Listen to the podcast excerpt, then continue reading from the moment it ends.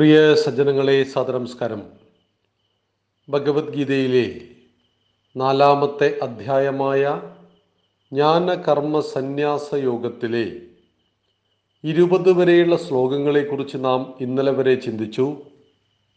ഇന്ന് ഇരുപത്തിയൊന്നാമത്തെ ശ്ലോകത്തെക്കുറിച്ചാണ് നമുക്ക് ചിന്തിക്കേണ്ടത്. നിരാശീറിയത ചിത്താത്മാ വ്യക്തസർവപരിഗ്രഹ. ശാരീരം കേവലം കർമ്മ കുറവന്നാപ്നോതി കിൽബിഷം നിരാശി യഥചിത്താത്മാ ത്യക്തസർവപരിഗ്രഹ ശാരീരം കേവലം കർമ്മ കുറുവൻ ന ആപ്നോതി കിൽബിഷം വാക്കുകളുടെ അർത്ഥം നോക്കാം.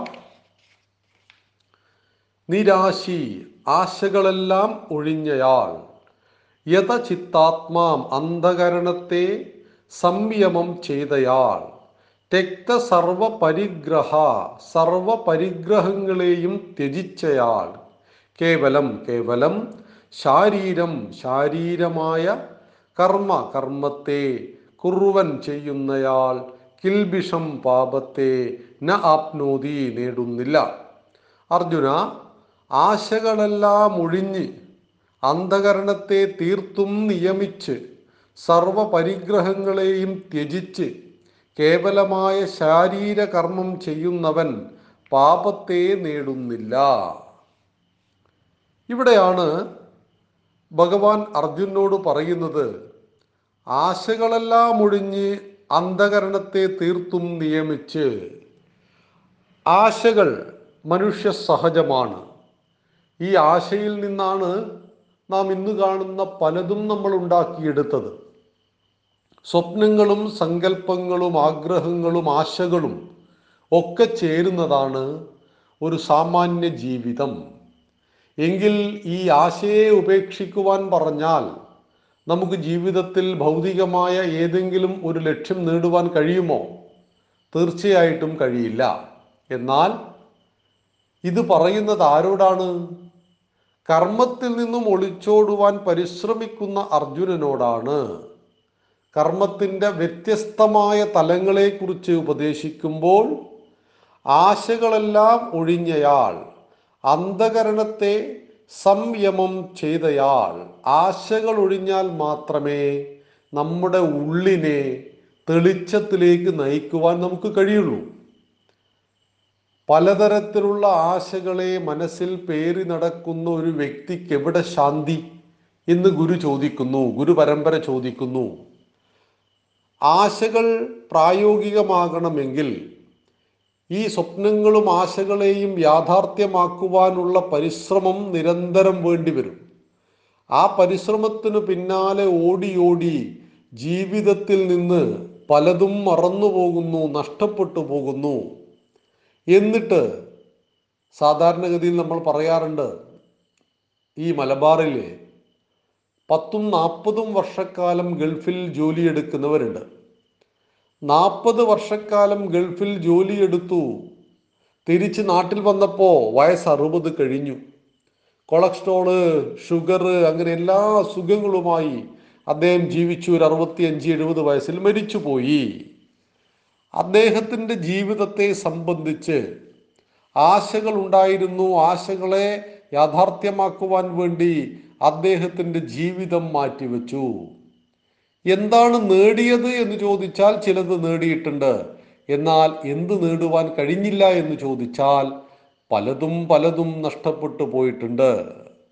ഇവിടെ അന്ധകരണത്തെ ഉള്ളിനെ തികച്ചും ശാന്തമായി വെക്കുവാൻ ആർക്ക് കഴിയുന്നുവോ?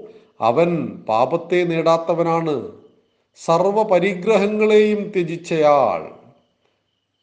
അതായത് ഭൗതികമായിട്ട് എനിക്കുണ്ടാക്കേണ്ട കാര്യങ്ങൾക്ക് പിറകെ ഇത് ഞാനെന്ന ഭാവത്തെ ധരിച്ചുകൊണ്ട് ഓടുന്ന ഒരു വ്യക്തിയെ സംബന്ധിച്ച് അദ്ദേഹത്തിന് ഒരിക്കലും സുഖമുണ്ടാകുന്നില്ല. സർവപരിഗ്രഹങ്ങളെയും ത്യജിച്ചയാൾ എന്നാൽ തന്റെ സുഖഭോഗങ്ങൾക്കായി പരിഗ്രഹിച്ചു വെക്കുന്നതാണ് പരിഗ്രഹങ്ങൾ. ഇവിടെ എന്റേതെന്ന് പറഞ്ഞ് നാം ശേഖരിക്കുന്നതിന്റെ നിസ്സാരതയെ ഓർക്കുവാൻ ആചാര്യന്മാർ നമ്മളെ ഉപദേശിക്കുന്നു. ഇപ്പം നമ്മൾ പൊതുവെ ഏറ്റവും അഭിമാനിക്കുന്ന എന്റെ എന്താണ്? എന്റെ ശരീരം. എന്റെ ശരീരത്തിൽ ഓരോ മനുഷ്യനും അഭിമാനിക്കുന്നു. അല്ലെങ്കിൽ ശരീരത്തിൽ എന്റെ ശരീരത്തിൽ ഇന്നിന്നേ പ്രത്യേകതകൾ ഉണ്ടാകണമെന്ന് ഓരോരുത്തരും ആഗ്രഹിക്കുന്നു. എന്നാൽ നമ്മുടെ ആഗ്രഹത്തിനനുസരിച്ച് ശരീരം വഴങ്ങുമോ? നമ്മൾ ആഗ്രഹിച്ചിട്ടാണോ നമ്മുടെ ശരീരത്തിൽ രോഗം വരുന്നത്? നമ്മൾ ആഗ്രഹിച്ചിട്ടാണോ നമ്മുടെ ശരീരത്തിന് അപകടങ്ങൾ വരുന്നത്? ഒടുവിൽ മരണം വരുന്നത് ജീവനുള്ള ഈ ശരീരം ആഗ്രഹിച്ചിട്ടാണോ? അപ്പൊ എന്റേതെന്ന് അഭിമാനിക്കുവാൻ നമുക്ക് ഈ ശരീരം പോലുമില്ല. അവിടെയാണ് ആചാര്യന്റെ കൃത്യമായ ഉപദേശം. നീ നിന്റേത് എന്ന് പറയുന്ന എന്റേത് എന്ന് അഭിമാനിക്കുന്ന ഈ ശരീരം പോലും നിന്റെ നിയന്ത്രണത്തിലല്ല.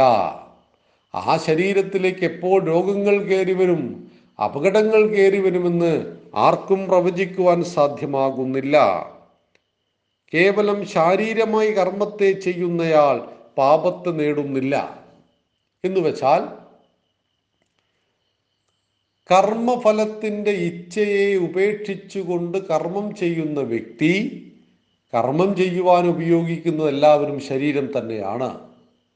ശരീരം ഉപയോഗിച്ചുകൊണ്ട് അദ്ദേഹം കർമ്മം ചെയ്യുന്നത് ബാഹ്യദൃഷ്ടിയിൽ നമ്മൾ മനസ്സിലാക്കുന്നുവെങ്കിലും ആ ജോലി കർമ്മം അദ്ദേഹത്തെ ആന്തരികമായി ബാധിക്കുന്നേയില്ല. സർവസംഘ പരിത്യാഗിയായ സന്യാസി വര്യന്മാരായിരുന്നു ഒരു കാലത്ത് ഭാരതീയ ധർമ്മശാസ്ത്രത്തെ വളരെയേറെ മുന്നോട്ട് കടി മുന്നോട്ട് നയിച്ചു കൊണ്ടുപോയത്. അതിന്റെ കാരണം വളരെ ദുർബലമായി പോയ ഒരു കാലഘട്ടം ഉണ്ടായിരുന്നു നമുക്ക് ബുദ്ധമതത്തിന്റെ ആധിക്യത്തിൽ. ഇസ്ലാമിക രാജാക്കന്മാരുടെ ആക്രമണ സമയത്ത് ഒക്കെയൊക്കെ ദുർബലമായി പോയ ആ സമാജത്തെ മുന്നോട്ട് കൊണ്ടുപോയത് ഈ പറയുന്ന രീതിയിലുള്ള കർമ്മങ്ങൾ മനസ്സുകൊണ്ടുപേക്ഷിച്ച് എന്നാൽ ബാഹ്യമായിട്ട് നിരന്തരം കർമ്മത്തെ ചെയ്യുന്ന വിവേകാനന്ദ സ്വാമികളെ പോലെ ശങ്കരനെ പോലെയുള്ള മഹാത്മാക്കൾ തന്നെയാണ് നമ്മുടെ രാഷ്ട്രത്തിന്റെ മുഖമുദ്ര. ഇവിടെ എന്താണ് ഭഗവാൻ പറയുന്നത്? ശരീരം കൊണ്ട് കർമ്മം ചെയ്യുന്നു ഭൗതിക ലോകത്ത്. എന്നാൽ തന്റെ ഉള്ളുകൊണ്ട് അന്തരം കൊണ്ട് ശാന്തസ്വരൂപമായി വർത്തിക്കുകയും ചെയ്യുമ്പോഴാണ് ആ കർമ്മം ശ്രേഷ്ഠമായി തീരുന്നത്. ഇവിടെ ഈ ശ്ലോകത്തിലൂടെ ഭഗവാൻ ഇത്രമാത്രമേ പറഞ്ഞിട്ടുള്ളൂ. ആശകളെ ഒഴിവാക്കിയവൻ അന്ധകരണത്തെ സംയമനം ചെയ്തയാൾ സർവ പരിഗ്രഹങ്ങളെയും ത്യജിച്ചവൻ ഉപേക്ഷിച്ചവൻ. എന്നാൽ ശാരീരികമായ കർമ്മത്തെ ചെയ്യുന്നവൻ അവൻ പാപത്തെ നേടുന്നില്ല. പാപം ലഭിക്കാതിരിക്കുവാൻ നമ്മൾ എന്ത് ചെയ്യണം? മേൽ സൂചിപ്പിച്ച ഈ കാര്യങ്ങളെ ചെയ്യണം എന്ന് ഭഗവാൻ അർജുനിലൂടെ നമുക്ക് കൃത്യമായി ഉപദേശിക്കുന്നു. അടുത്ത ശ്ലോകത്തെക്കുറിച്ച് നമുക്ക് നാളെ സംവദിക്കാം. നന്ദി നമസ്കാരം. വന്ദേ മാതരം.